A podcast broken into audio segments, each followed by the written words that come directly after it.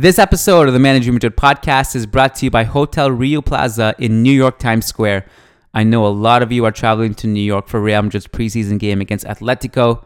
We definitely are. We're going to be recording a post game show from the stadium when the game ends. And then two days later, on the 28th, we'll be doing a live podcast for the public, which you can buy tickets to uh, on our Eventbrite page, which we'll link to the show notes. It's going to be at the Playwright Irish Pub. So, needless to say, we're, we're going to be in New York and we're going to have a blast. So, come meet us, have some drinks, meet Gabe and I. And potentially a couple other managing Madrid staff members also will be in attendance and uh, and and talk some Real Madrid with us. Just have a good t- good time. It'll be it'll be a lot of fun. When you book your stay in New York, make sure you book it at the Hotel Riu Plaza in New York Times Square. The Riu Plaza, New York Times Square, is located in the heart of this great city that is New York and is surrounded by emblematic sites such as Central Park, Rockefeller Center, the Empire State Building, Carnegie Hall, and the luxury stores on Fifth Avenue. Its extraordinary location makes the hotel the ideal spot from which to enjoy the authentic pace of New York life and an interesting array of cultural and leisure activities. It is located in the heart of Manhattan, has 29 floors, more than 600 rooms, Wi Fi, gym, great bars, great dining, and uh, it is literally steps away from Times Square. So make sure you book it. You can book at riu.com. That's R-I-U.com. So step one, book your ticket to New York. Step two, book your hotel at Hotel Riu at riu.com, R-I-U.com and then get tickets to our live show really is the perfect weekend. I can't think of a better weekend. Um, just so much fun to be had in New York at the end of the month. Make sure you come out. Before we get started, uh, where uh, we record a podcast with Eduardo Alvarez and myself, we are going to uh, do a quick shout out to our patrons. So patreon.com slash managing is where you go to pledge, get access to bonus shows, including one on Friday where we're going to preview the Bayern game and take some mailbag questions and a ton of bonus content throughout the season post game shows, mailbags, um, loan tracker segments where we review the players on loan every weekend, and, and a ton of ton more bonus content. Uh, shout out to these ten dollar patrons specifically who um, who get a specific shout out on the podcast. So shout out to Mikhail Nilsson, Frederick Sundros, John Fernandez, Said Mahad, Nick DeStefani, Adam Dorsey, Leon Stavronakis, Frederick Rantakiro, Christian Gonzalez, Bjorn Salvador, Essa Hariri, Sergio Monleon, Ilian Zako, Yahya Ibrahim, Willie Reed, Nick Ribeiro, Eric Rogers, Sad Omar, Sheikh Atiri, Oluwapamimo Oledunjoy, Patrick Odayafadi, Christian Toff, Dan Berthy, Armin Gashi, Tarek Sphere, Kunal Telekar, Marin Myrtle, Tyler Dixon, Raghav Potluri, Vicky Cohen, Gary Kohut, Sujai Wani, Pena Madridista, San Francisco Bay Area, Brandon Stevens, Casper Moscala, Catherine Fagundo, Vino Baratula, Zoran Bosincic, Sway Ayala, Crystal Glass, Rafael Servia, Yihin Liang, Karen Scherer, Somanshu Singh, Brennan Powers, Rovi Tariev, Amy L, Shabazz Sharapov, Fabian Moreno, Varun, Bernard Kufur, Magnus Lex, Jason Fitz, Anton Hackberg, Solomon Ortiz. I, I, I can't even begin to say thank you. It really is like the support is overwhelming. I nearly black out reading that list lately, so I need to think of another system to to to do this so that we don't have to sit through an hour long intro. Uh, but without further ado, this is the Managing Madrid podcast with myself, Kiyan Sobhani, Eduardo Alvarez, for an awesome discussion on all things Real Madrid. Let's go. Nice article in the Managing Madrid uh, blog. Uh, wonderful lads that do a great job there. And worth reading about that man there, Karim Benzema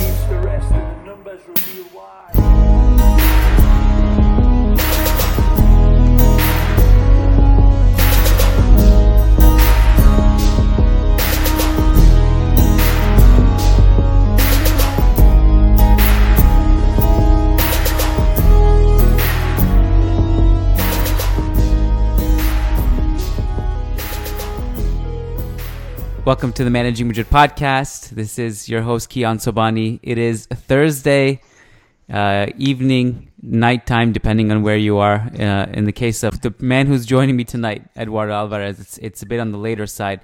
Um, joining me to talk about Real Madrid um, and some of its history, basketball tonight, some James Rodriguez stuff, and, and wherever else the discussion goes is, is uh, Eduardo Alvarez. Eduardo, welcome to the show.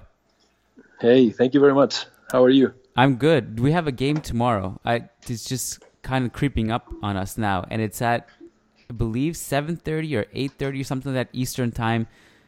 Do you will you even wake up for that, or are you just? It's pretty No, late not for really. for you. Yeah. Not really, even though I'm really interested, and I was reading some of the suggested lineups from some of our readers, and they looked like a lot of fun. but but it's, it's just too late for us. You, I mean, you It will have to. like two in the morning. you have to basically. Th- these are the moment. If there's any games you can miss, it's these ones, right? Um, because once the season starts and it's on your time zone, really you you're tuning in. But now, like, if now you should probably get some sleep. And uh, I I know that you're awake at that time. Sometimes I know, like, sometimes I see you tweeting. I know sometimes you sent me a message during the NBA playoffs when I don't know what what uh, ungodly time it was your time. But for this one, I you, you're completely in your right not to watch it. I, I've, I, I may watch it because, uh, as you know, I have a six-month-old, and uh, I'm taking care of him f- until four in the morning. So that's the reason I was watching the NBA finals, and uh, I may be awake and, and watch it, but I'm not gonna plan for it. Indeed.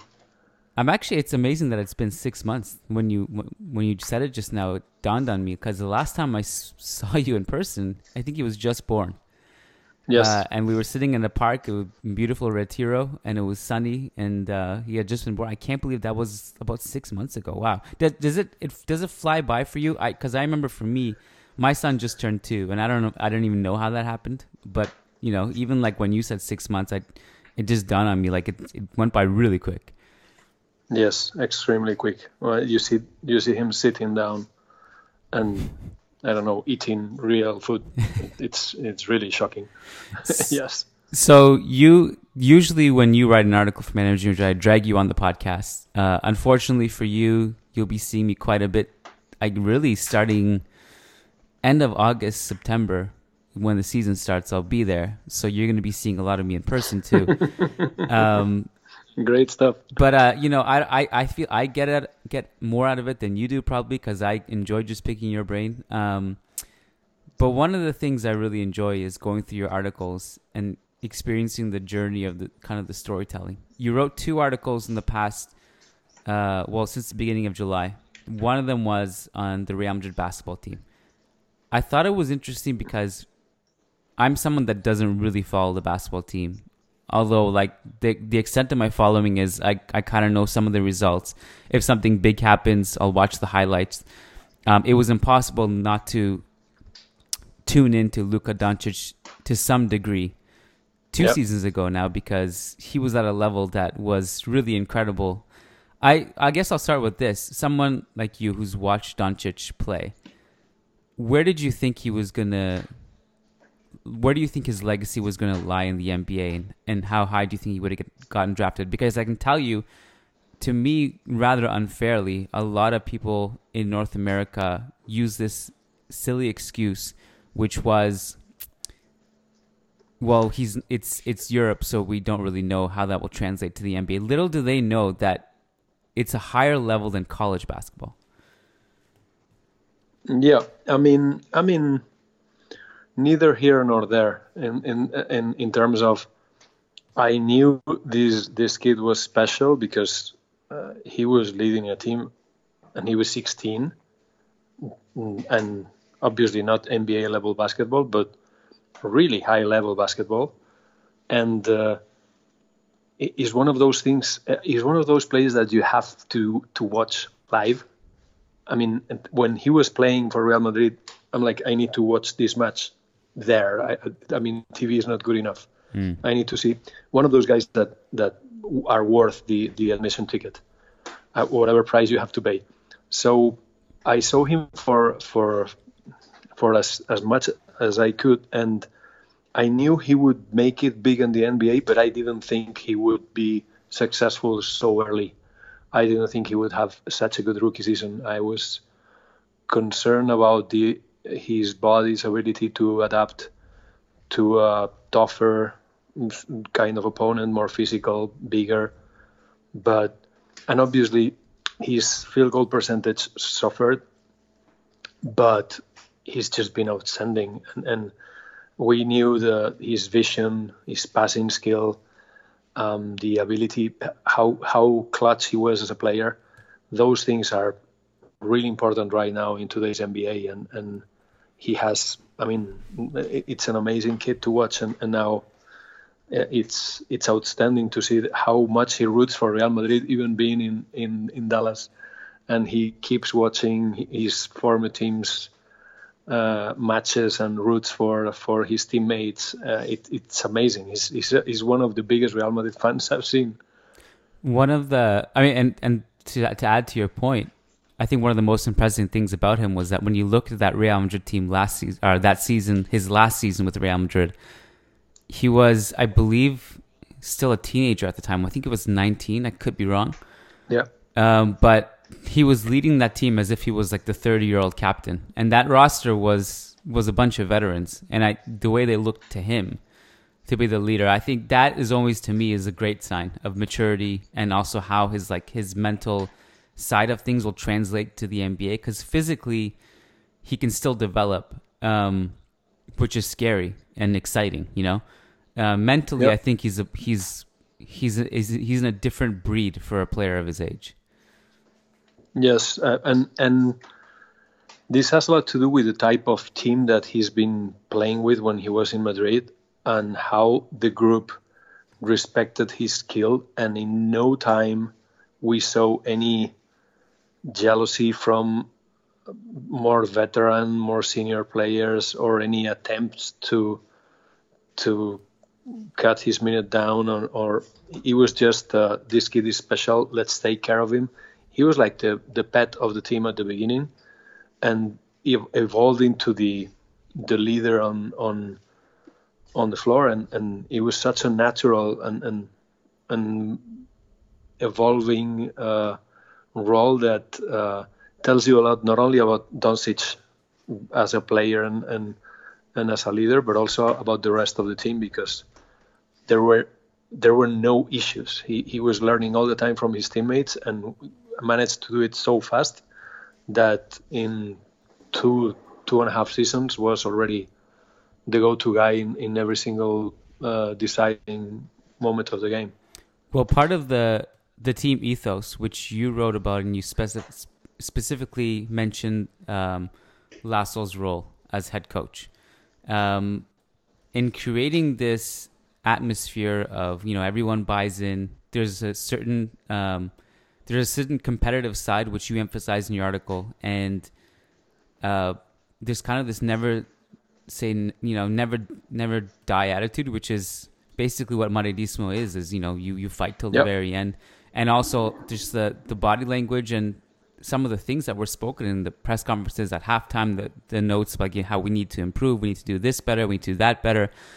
I was thinking about like how this can be because whether you impl- wanted to imply it or not, to me, literally the hidden message in this article was like, how can we translate this to the football team in the sense of like how absolutely how can absolutely. this absolutely how can we learn from this consistency and this attitude where um, clearly Barcelona have really, quite frankly, dominated domestically in the in the modern era. Um, and and to me, it's a matter of competing in every match of every tournament and never take a day off.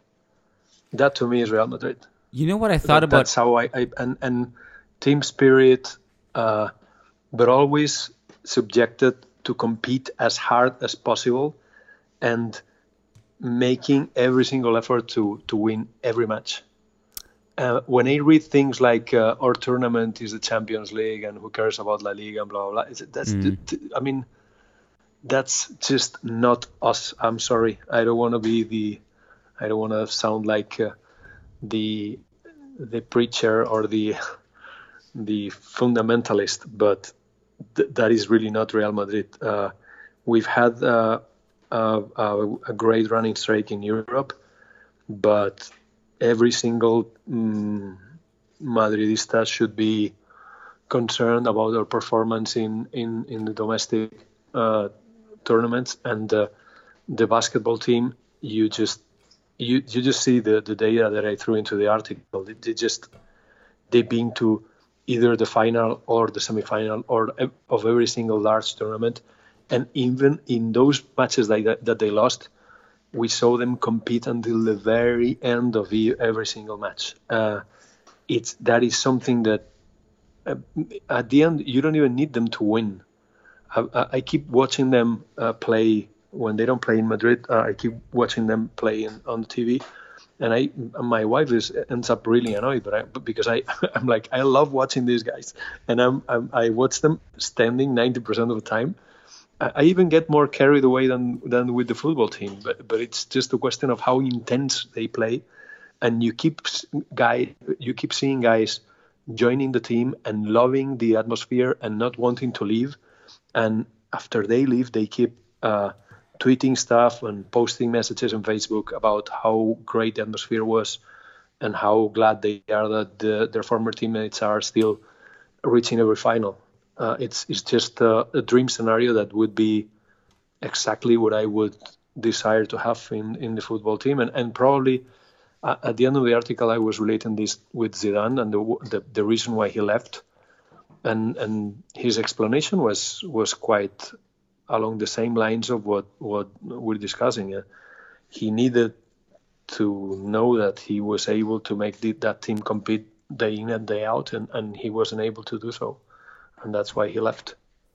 One one of your opening quotes in this article was, um, some sideline reporter asks Anthony Randolph uh, at halftime, or, or tells him he has had an amazing game, and his answer was that he was disappointed um, they need to improve. That he's not happy. Um, my mind immediately went somewhere that maybe unfairly it went to, and if I thought about that Solari quote after a draw this season, where he said a draw yeah. is a good result. yeah. So you know, I I, I don't want to read too much into it because in the end, really, who cares what you say? It's about what you do on the pitch. And you know, sometimes you put a mic in front of these people, they either say the right thing or the wrong thing.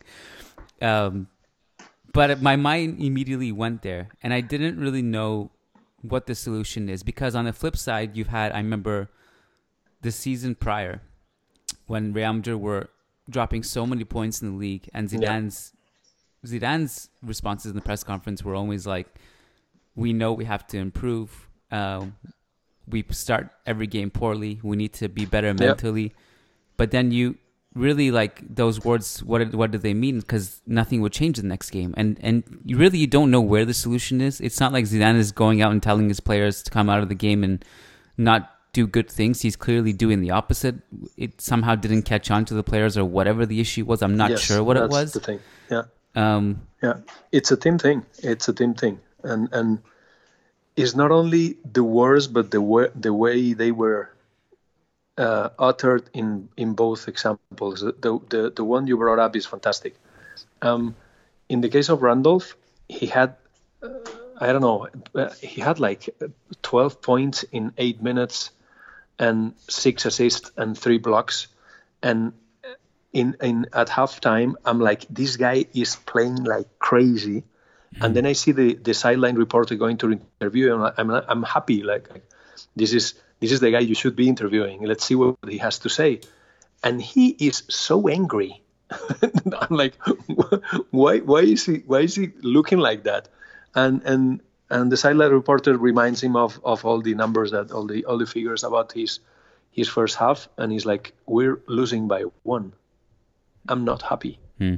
It's just the way he said those things.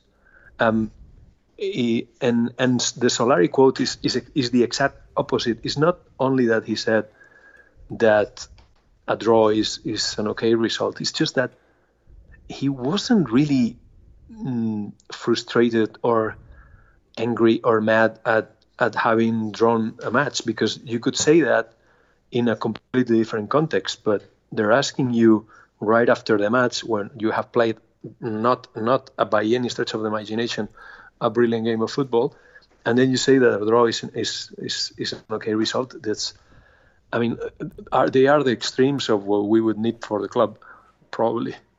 Well, on one hand, I think it's an interesting discussion because when Solari says something like that, there is some part of you that should also feel, you know what? I'm glad.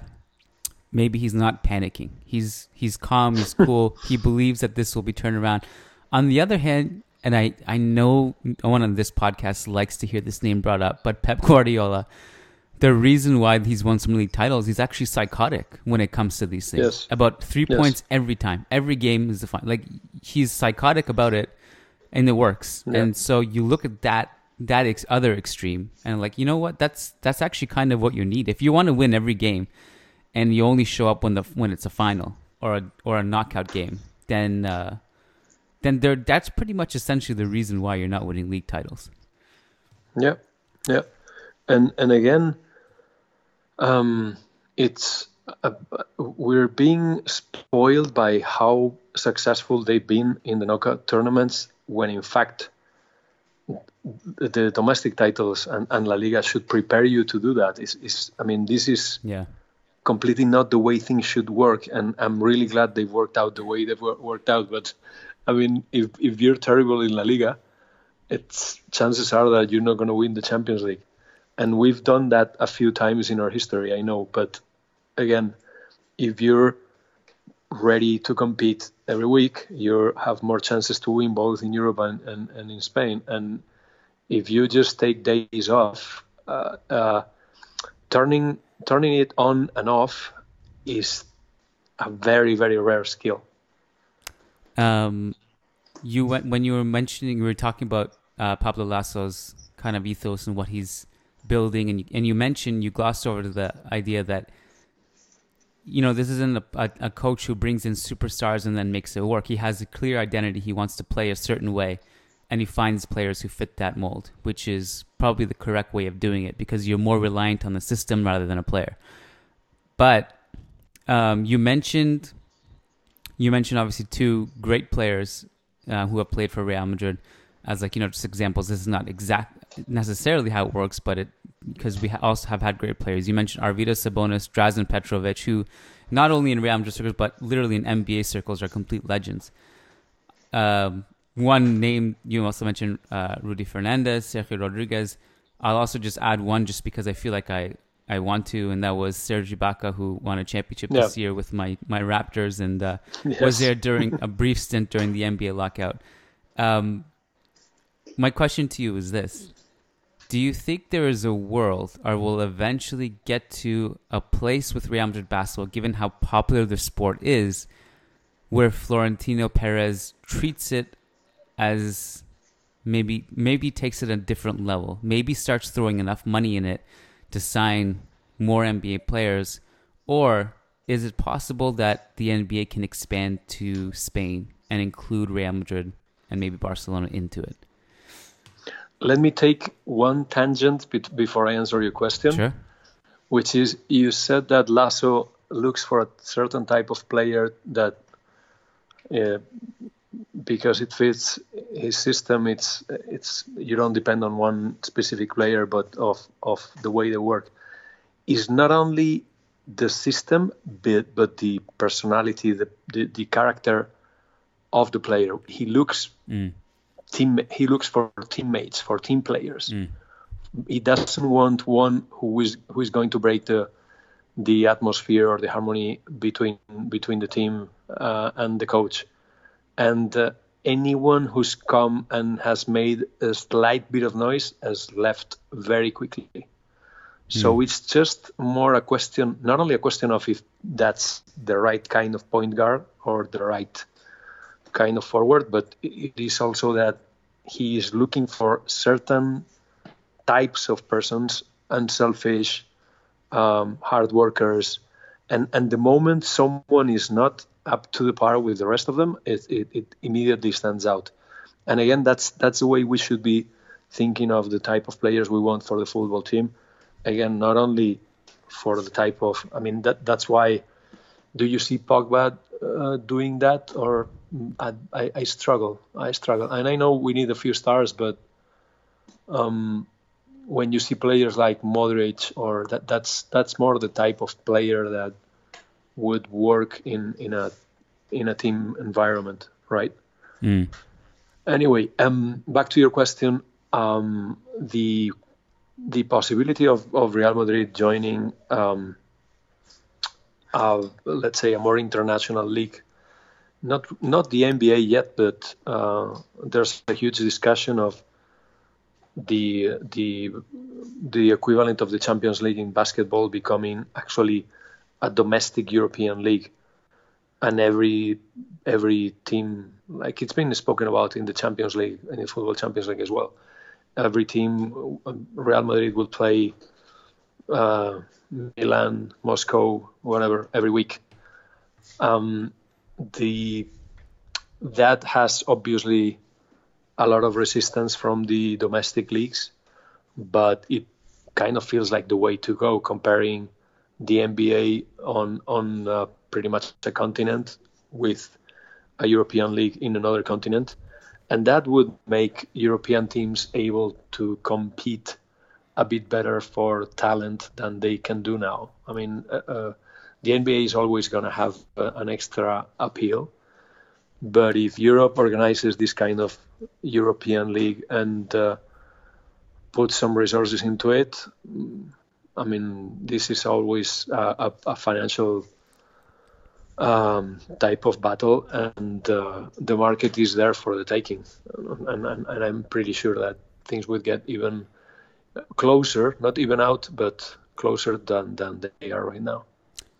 I want to switch lanes for a second and cut to yep. your James article, which uh, you expressed that you you do not want James to join Atletico, which is a more than reasonable stance.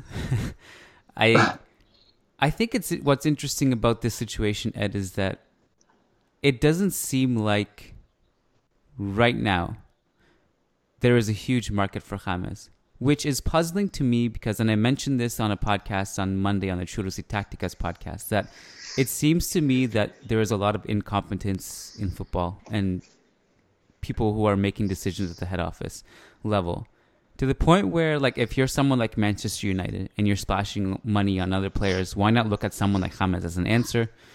Um, I think there are, I think there are teams that could definitely use him.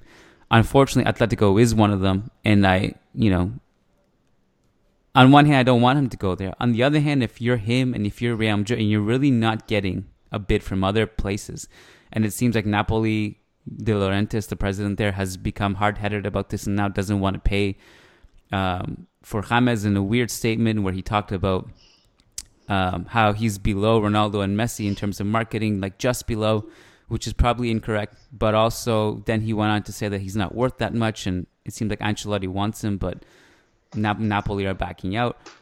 So if the last resort is Atletico, and Real Madrid have this choice, and it's been reported in Cadena Ser now that Real Madrid have just basically told any team 50 million, he's yours, whoever takes him. And if that only the, the only team that shows up is Atletico, what are you going to do?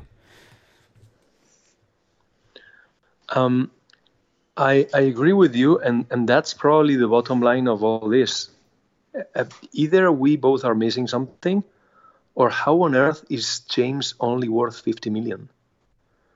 I mean, I know he's not been able to play every single game of every single season for a while, but come on, I mean, he's amazingly effective offensively. And, and there's not that many players that can generate as much scoring chances and uh, as well as score as as James in in uh, when he's in shape.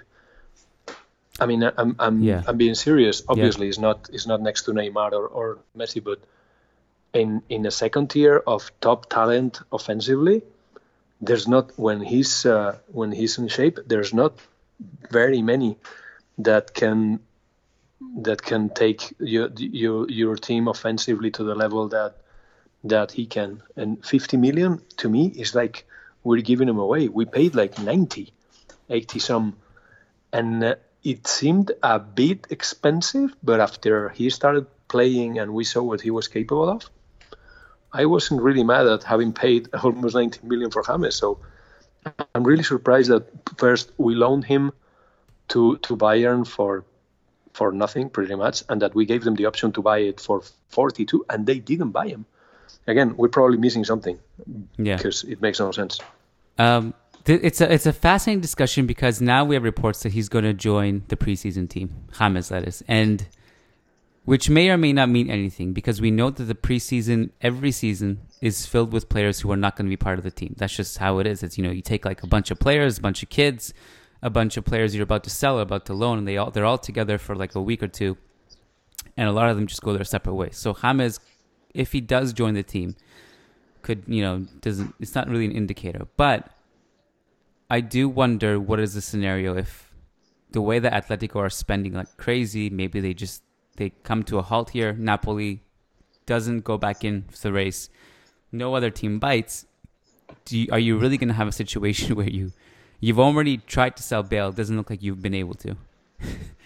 Nope. Uh, if the same situation happens with James, what does happen? And does that all of a sudden dissuade Real Madrid from looks like Pogba's going to be too expensive? To me, if you're going to splash, you're going to splash more than 50 million on Eriksen. I think it's going to be closer to 75 to 100. I don't think it's going to hit 100, but I think it's going to be cl- higher than 50. If they go for Eriksen for 50, will they even do that if they're forced to have James in the squad? And part of me, Ed, f- hopes that they don't. They strike out on Eriksen. They have to he- keep James because to me, James at his price right now is worth way more than Eriksen is in terms of maybe I overrate him. I don't know, but to me, James is the better creator. Um, Yeah, he's a proven team far. player. He has a good character. I not that Eriksen doesn't, but you know I have no issues with James at all. I guess my fear would be they keep him and then he just doesn't play, and that's just a sad situation.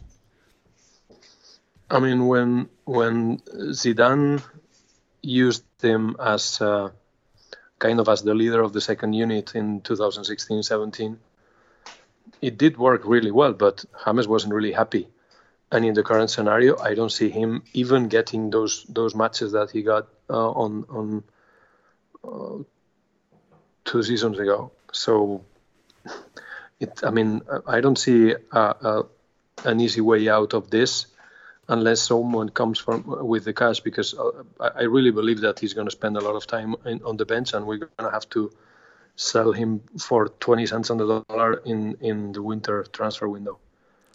I this, did, this really doesn't look any good. yeah, I did. Um, well, that's the thing. I think you may end up selling him for a lower value than you you wanted to initially sell him for. But I did it something that did catch my attention in your article when you said that he would join up with Morata at Atletico if that happens, which is basically the two the two heroes off the bench in that 16-17 season. Yep. I never thought about it until you you mentioned it that way. and they were fantastic together. Fantastic. They they that that they were the difference between that season and the following season or, or winning la liga and making fool of ourselves in la liga. They were the difference. I'm, I'm being serious. They won us at least six seven matches with playing really attractive football and giving that extra rest to Ronaldo and company so that they could finish not only the Champions League but also La Liga in top shape and and we could win both titles. So I can, I mean, it's been uh, uh, almost three years more, but I can see them combining to to give a lift to Atletico, who after selling or losing so many players, they looked like they were going to be in trouble and if they end up getting James, it's it's again a very respectable opponent. Well, the the list, if that happens, of former Real Madrid players at Atletico becomes astronomical. Um, I know I know where you're getting at now. it's basically it's as you mentioned, a lot of players historically. If if Real Madrid players go to Atletico, based on history and past precedents, it's usually because they're not at a certain level. If they go the opposite way, Yeah. um, which you mentioned, Hugo Sanchez, obviously it's the complete opposite. And I was looking at Atletico's roster. I'm just looking at it now. Antonio Adan, Yeah. Mario Hermoso. um, Juan Fran is gone, but he was obviously part of it last season. Saul, who played, who was a technically Castilla player for a very brief period. Uh, obviously Marcos Llorente. Uh, Obviously, that that was that was where I wanted to get at. Mm. Um, um, because in, in, in my article I, I specifically mentioned that I didn't know what to do with Marcos Llorente, uh, Mm. whether that was uh, a downgrade because he wasn't good enough for Real Madrid, or that or that was a complete Mistake. uh, personal mistake from from our beloved coach. Yeah, and so I, I let me ask you this because a lot of people get angry about this stuff and call these players traitors. Um, you know better than anyone. Where where would you rank the hatred between Real Madrid and Atletico? Because it's it seems to me it's not. I don't know if it's as big as we think it is. Certainly, a lot of players have mutual friends between the two teams. It's certainly not on the level of the Barcelona, you know, rivalry it's not as taboo to switch teams between these two than it is to Barca. And how much would you fault a player for switching teams between, you know, going to their cross city rivals? Well, this has changed. Um, at at some point in the past, when I was when I was a lot younger, um, they could be considered head-to-head rivals. Then Atletico went uh, underwent a completely terrible phase, and uh, Real Madrid treated Atletico fans like they're like the, the the younger brother. Let's say. I mean, you, cannot, you won't beat me, even if you try, and you're at completely different level than than we are, and we won so many Champions League, blah blah. blah. So it was kind of, it was not even a, a rivalry. It was a feud, right? And but I do think that Simeone, even losing to finals of the Champions League and not being able to beat Real Madrid in, in a few times when it really mattered, Simeone's brought Atletico back into the fold, and, and you you you've seen Atletico defeat us uh, in a in an amazing running streak uh, Yeah. time and again, and uh, if again historically leaving for Atletico was like a downgrade, and no one would think of the player as a traitor because he was just going to a to a lower opponent, right? I mean, you don't you don't betray your your team if you go to a to a smaller team. You, you betray them when you go to a direct rival, and Atletico wasn't that. But now things are slightly different, and we have felt some of the. I mean, we, we there was always. mm, I'm not gonna say hatred between both teams, but Atletico have also Atletico fans have also been very vocal against Real Madrid fans and very, I mean, insults are are tough when when it comes to Atletico fans. They're they're they know how to get us riled up, and uh, I wouldn't say Llorente was a traitor, but if I were him, I would have chosen another team. I think that's the way the best way to word it. I know he wants to compete. I want Simeone is a great coach for midfielders and has uh, developed a lot, uh, a number of players in Atletico. I know he's a great option for for Marcos, but but he's Atletico man. Uh, the thing is, uh, his family has some precedents of playing for Real Madrid and Atletico. So again, that's Mm. that's a bit different and Interesting. I didn't know the Atletico part. Yes, they did. Uh, some of his uncles played for Atletico and Real Madrid.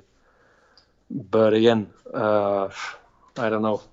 I'd rather see him go somewhere else. My sometimes the way I try to think about these things, um, because in the end, this is this is their careers. This is how they pay their bills, mind you.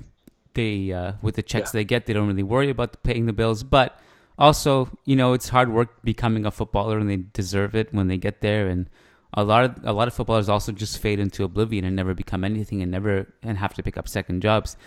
But the way I, always try to think about it is, if my son Luca um, had a choice to play for Atletico or for no team in the Champions League, uh, I, I honestly well would, put. Yes. I honestly would, I would say go for it. I, and I would tell him to give me ten percent of his salary or something. I, you know that. I'd be I'd be happy for him. I so I do you think like if your son if Real Madrid cast him aside, uh, This this is quite a, quite a question. I'd be I'd, I'd really struggle. I mean, Yeah. obviously, I, I would I would want the, the best for him, and the best was was playing in the Champions League. But to see him wear red and white, I, I probably wouldn't watch the, matches. it's interesting. I was talking about this on Monday on the on that podcast with Diego and yeah. um, Jesus Gil came up, and we were yes. we were talking about you know how much of a corrupt person he was, but also um, an interesting domino that led Real, Raúl to Real Madrid was that Jesus Gil disbanded the Atletico youth team. No. at the time, Raúl was coming up, and he had nowhere to go, so naturally he goes to Real Madrid. And all of a sudden, because of this one man, Raúl is a Real Madrid player instead of an Atletico player. And I, and I, was, I was also thinking about you know what his parents must have said, like, well, go for it. Obviously, you're not going to be an Atletico player. You know, you could be a Real Madrid player. So I just, I think sometimes it's easy for fans to get emotional about it, and uh, and and kind of chastise a certain player. And I get it. I, you know, if, if and if it was Barcelona, I would, I would be really upset because that's a different kind of rivalry to me. Atletico, you know, as you mentioned, you know, the big brother little brother thing that you know better than me there was like a what a, was it a 17 year 17 year span or something ridiculous that Real Madrid was undefeated against Atletico. I think it was 12 or 13. 12 yeah, or 13. Really I added a few years for really dramatic effect. Yes. But like but when Simeone came, he completely flipped the switch and that changed, but you know, for yeah. a long time like we weren't really bothered by anything they did. They were even relegated at some point and so Correct. Yes. Uh, I mean, I don't know. It's I, I, I understand it kind of either way. Have I, you ever watched a match at the Atletico ground? No, never. Uh, we'll do that when you're here in in in the fall. I'd love to. Because the level of vitriol they throw at us is just beyond anything that you could possibly see. Yeah. I would say it's even higher than Barcelona. Yeah, that that part. Barcelona gets a political bit, mm. and that's kind of against the rest the rest of Spain, not only not only Madrid, but Atletico Atletico fans just despise us. It's it's, it's just stronger than them. I think they're they're even more keen on Real Madrid to lose than on Atletico to win. It, it's that bad. Yeah, I think they hate us more than we hate them. Oh, by far. Yeah. Yes which is I think the case for many La Liga teams. Like I, I, I feel this way about Valencia. Like I really don't, I don't get bothered by Valencia. I know that they don't like us at all. Um, yeah. Barcelona, I think, is the one team where it's really mutual. But other than that, I don't know if there's like, you know, Real Madrid seems to be hated more than Real Madrid hates those teams. Um, no, because when you're great, you don't bother about those things. yeah, I mean that's the way. That's exactly the way really you should look at it. Um, yeah, yeah. So, couple questions. Um, Brennan Powers says Eduardo. These are from patrons, by the way. Patreon.com slash managing Madrid. Brennan Powers says, Eduardo, who has been your favorite player to watch at the Bernabeu throughout the years and why?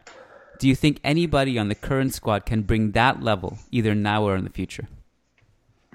well, the we've discussed something similar to this before, and my point is that your favorite player is not really related to excellence in performance, but there's a few emotional uh, yeah. reasons behind it that probably if you include this or, or this other player in the squad today, they probably even make the starting lineup because they're more physical, they're faster, they're they're fitter, they're. But I would say um, there's two to me. Uh, the first one is Butragueño, and that's because of my age when Butragueño joined the team and, and how he seemed able to do things that no one expected. Yeah. And uh, that's really something special and, and, again, more emotional than performance. They won two uh, UEFA Cups, to the, the the kind of the equivalent of the Europa League now, and that to us was an amazing achievement. And uh, Butragueño was kind of again the pet of that team because he was the youngest and he he scored here and there, and it was not exactly the leader of the team, but to me was kind of the, the player I looked up to, and, and and I was young and it was in a special relationship. The second one was uh, from the same Quinta del Buitre, uh, a more, I would say, a more adult and, and performed oriented um, preference from my side is, is Martin Vázquez. Mm. Um, he was amazingly skilled. He could play in any era. He was ambidextrous, and it was hard. Actually, it was hard to know if he was left-footed or right-footed because he could he could go both ways and hit the ball extremely hard with both legs. Um, he was tactically brilliant, and he only missed a little bit of heart to to be uh, uh, to make it big in in, in world football. Is I uh, very very talented, but didn't quite uh, succeed as much as I expected him to. I thought about you today actually because I was watching highlights from uh, the 1995 Classico at the Bernabeu, the 5 0, the Manita, where Yep. Zamorano scores the hat trick, and Martin Vázquez had a really, really beautiful assist uh, Yes, to, he- to Zamorano he- in that game. He dribbles with uh, what we call in Spain a, a, a self pass, right? Yeah, where you, you play it on one side of the player, then run around and Yes. get it. Yeah. It's a very Exactly. underrated move. It seems to work every time. I don't know why more players don't do it. do you were you at that game by the way? I was Mm. Is It there was- any game that you haven't been to? I feel like anytime I've No, asked you that no. question. funnily enough, this was my fourth game as a socio. Okay, so this was just the beginning. Yes, I, I had been going with with tickets, with like regular tickets, with friends for like two or three years on and off, and that was when I got my first salary, and uh, and that's how I use it. The same seats? The same seat since Wow. then. Yes, Wow. yes, That that's incredible feeling must be to you basically own have owned the same seat for 20 Yes. some years. twenty four. Yeah, Yeah, that's your seat. Like that you own that piece of real estate essentially. Do Yeah, you that's why that's why uh, people make fun of me when I say this, but I love to get to my seat and see someone else seated. do you get them do you make them- them to get up? And and yes, you, you kick them out. It's it's just glorious. When you gave uh me and your, they try to explain that I'm wrong, and I'm like, I've been coming here for for, for 24 Trust years. me, I know I'm not wrong. when you gave uh, when you gave me your season ticket, and with uh, with your friend, we went to that Classico. Um, I think we may have sat in the wrong seats, but neither of us knew because we've never. But no one, no one made us get up, which was a nice relief. So I don't know. Um, you were there for then. That was Raul's debut season, right? Yes, exactly. I think Butragueño was. To, I think we talked about this. I think Butragueño to you was what Raul was to me. So Yes. you know, like that. What was it like seeing that mental pass? Because that was essentially how it happened, right? Butragueño wasn't the same. This new kid Raul comes on the scene, and the the torch gets passed. It was funny because even though I was a huge Butragueño fan, um, when I saw Raul, I thought he needs to start now. Hmm. He's ready. Hmm. I mean, why would we? And and some of my friends uh, were saying we should take it easy with him. We could burn him. Um, he's 17. Um, he, his body is not completely developed. I mean, anything can happen with him. That that there is anything bad can happen with him. But he was so um, so confident, so direct, so so creative that I was like, he needs to start. And and Butragueño had lost his his speed, his uh, his moves, and he was still very good with with the passing and the vision, but he was not uh, a top level forward anymore. So it was painful to watch, and and it was even more painful because the Bernabeu started to boo him when whenever he was he was on the pitch, and that's some that's one of those things that I, I just can't stand. I get mad just of remembering that.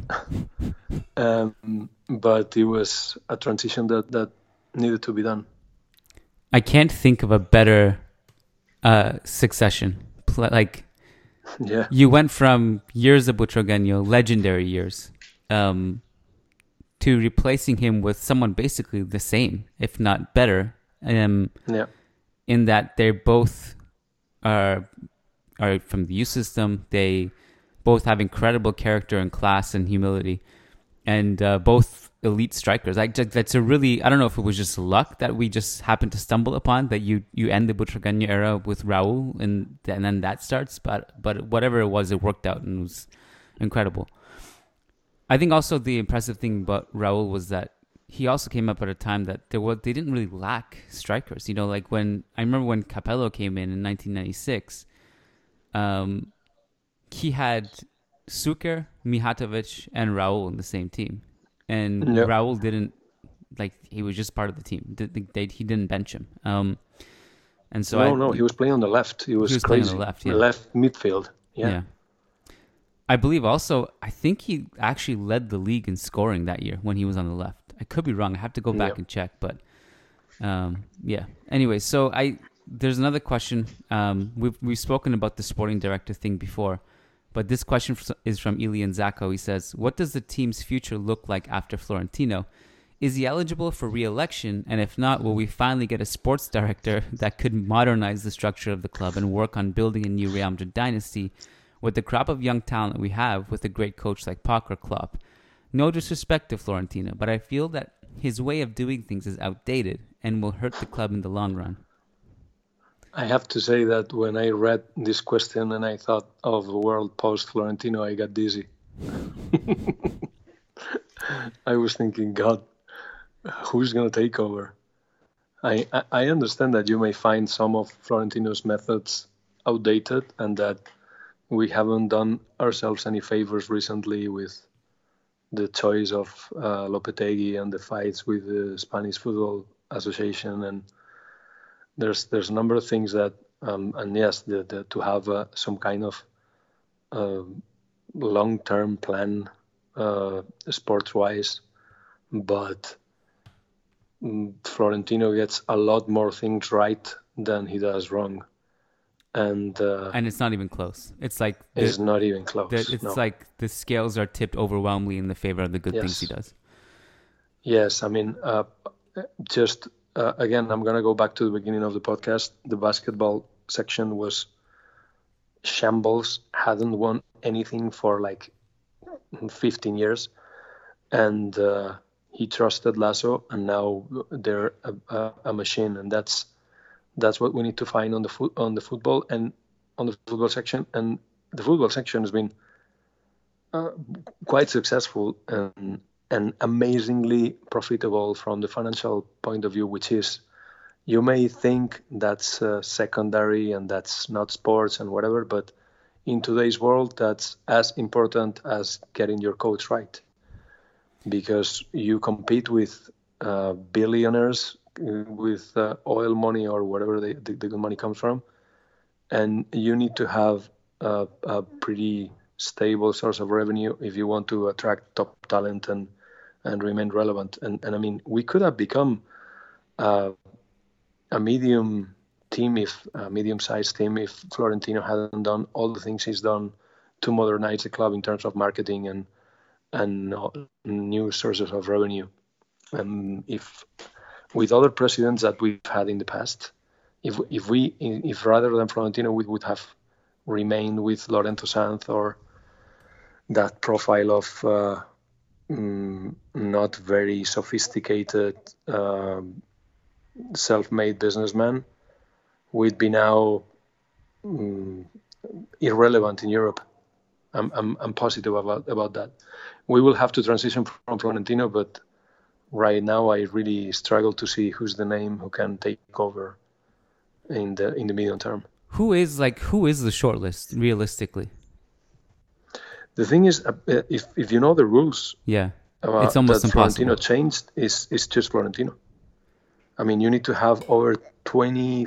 It depends on the budget of each year, but last time I, I checked it, it was like 25 million euros um, to deposit uh, just to become the president. It, it can't be alone. It, ha- it must be your money, and you must have been a socio over 25 years as well. yeah. So, I mean, the, the, the money takes out whatever adventurer would, would like to take over, and the number of years as a socio takes out any billionaire from the Middle East that wants to buy Madrid as a present for for his country. So it's really really hard to find someone that. I mean, there are former players that, um, like Manolo Sanchís, they've been rumored to be interested in becoming uh, an option uh, an alternative to Florentino, but he doesn't have 25 million euros. Well, it's the uh, the bank guarantee you have to put down also has to do with a percentage of the club's annual budget, if I'm not mistaken. Yes, yes. yes. Um, and it only gets higher, obviously. Yeah, it only gets higher. So when Florentino returned in 2009, uh, he put down a guarantee of nearly 58 million. 58 million uh, euros. I can't even comprehend that number really. I so and and no one else could pay it. So like he didn't actually have anyone to contest against. Like he, he was yeah, just paid it and he was the president. That's the thing. There's there's no no no competition. The only one I can think of um and I don't know if he quite fits the criteria. I just assume he does, but I'm not sure. Is Rafael Nadal, which is not well, is well kind of interesting. Yeah. I'm not sure he's been a socio for that long, but mm. he is a socio, though, right? He is a socio. Yes, I don't think he's been that long, but again, that's just a matter of he can keep playing for another five years, and um, I'm gonna to look into that. that. That's a really yeah. Let really, me know. Really good name. Yeah. Um, in terms of yeah, he's a respectable figure. If you can find 50 million or 25 million, uh, I, I, will be 25. Uh, I'll, I'll become 25 year old socio next January. you just so, need to get the bank guarantee. Exactly. If there was ever a day where the, the election, if there was ever a day where there's an election between uh, Ramon Calderon and Rafael Nadal, and we need Rafael Nadal to like we need raise money, we'll we'll start a Kickstarter campaign, GoFundMe, whatever, and and I'll contribute as much money as we can to make sure he gets that bank guarantee because uh, anyone really. Uh, and so someone like Nadal actually really becomes interesting if the if the competition is someone like Calderon who comes back because I no interest in reliving that experience. No, agreed. Um, anything to to plug Ed before we wrap it up? Do you? Uh... No, not really. I will have something, some news in in the next couple of weeks, I guess, but not nothing at the moment. though. Liga Fever. I mean, you got to start that up. You got to start uh, really revving that up soon because the league starts uh, before yeah, you know it. That it has to do with that, the, yeah. the news. But okay. um, I'm keeping those uh, secret oh, okay. until until next month. Okay, so we'll wait for it. Um, in the meantime, ligafever.com. You can go read terrific work from Phil Ball and Ed Alvarez. Um, on La Liga, all things La Liga, and uh, obviously read Ed's articles on Managing Madrid and read all the articles on Managing Madrid. And uh, Eduardo, thank you so much for uh, for joining the show and Hala Madrid. Thank you, Kiyan Hala Madrid.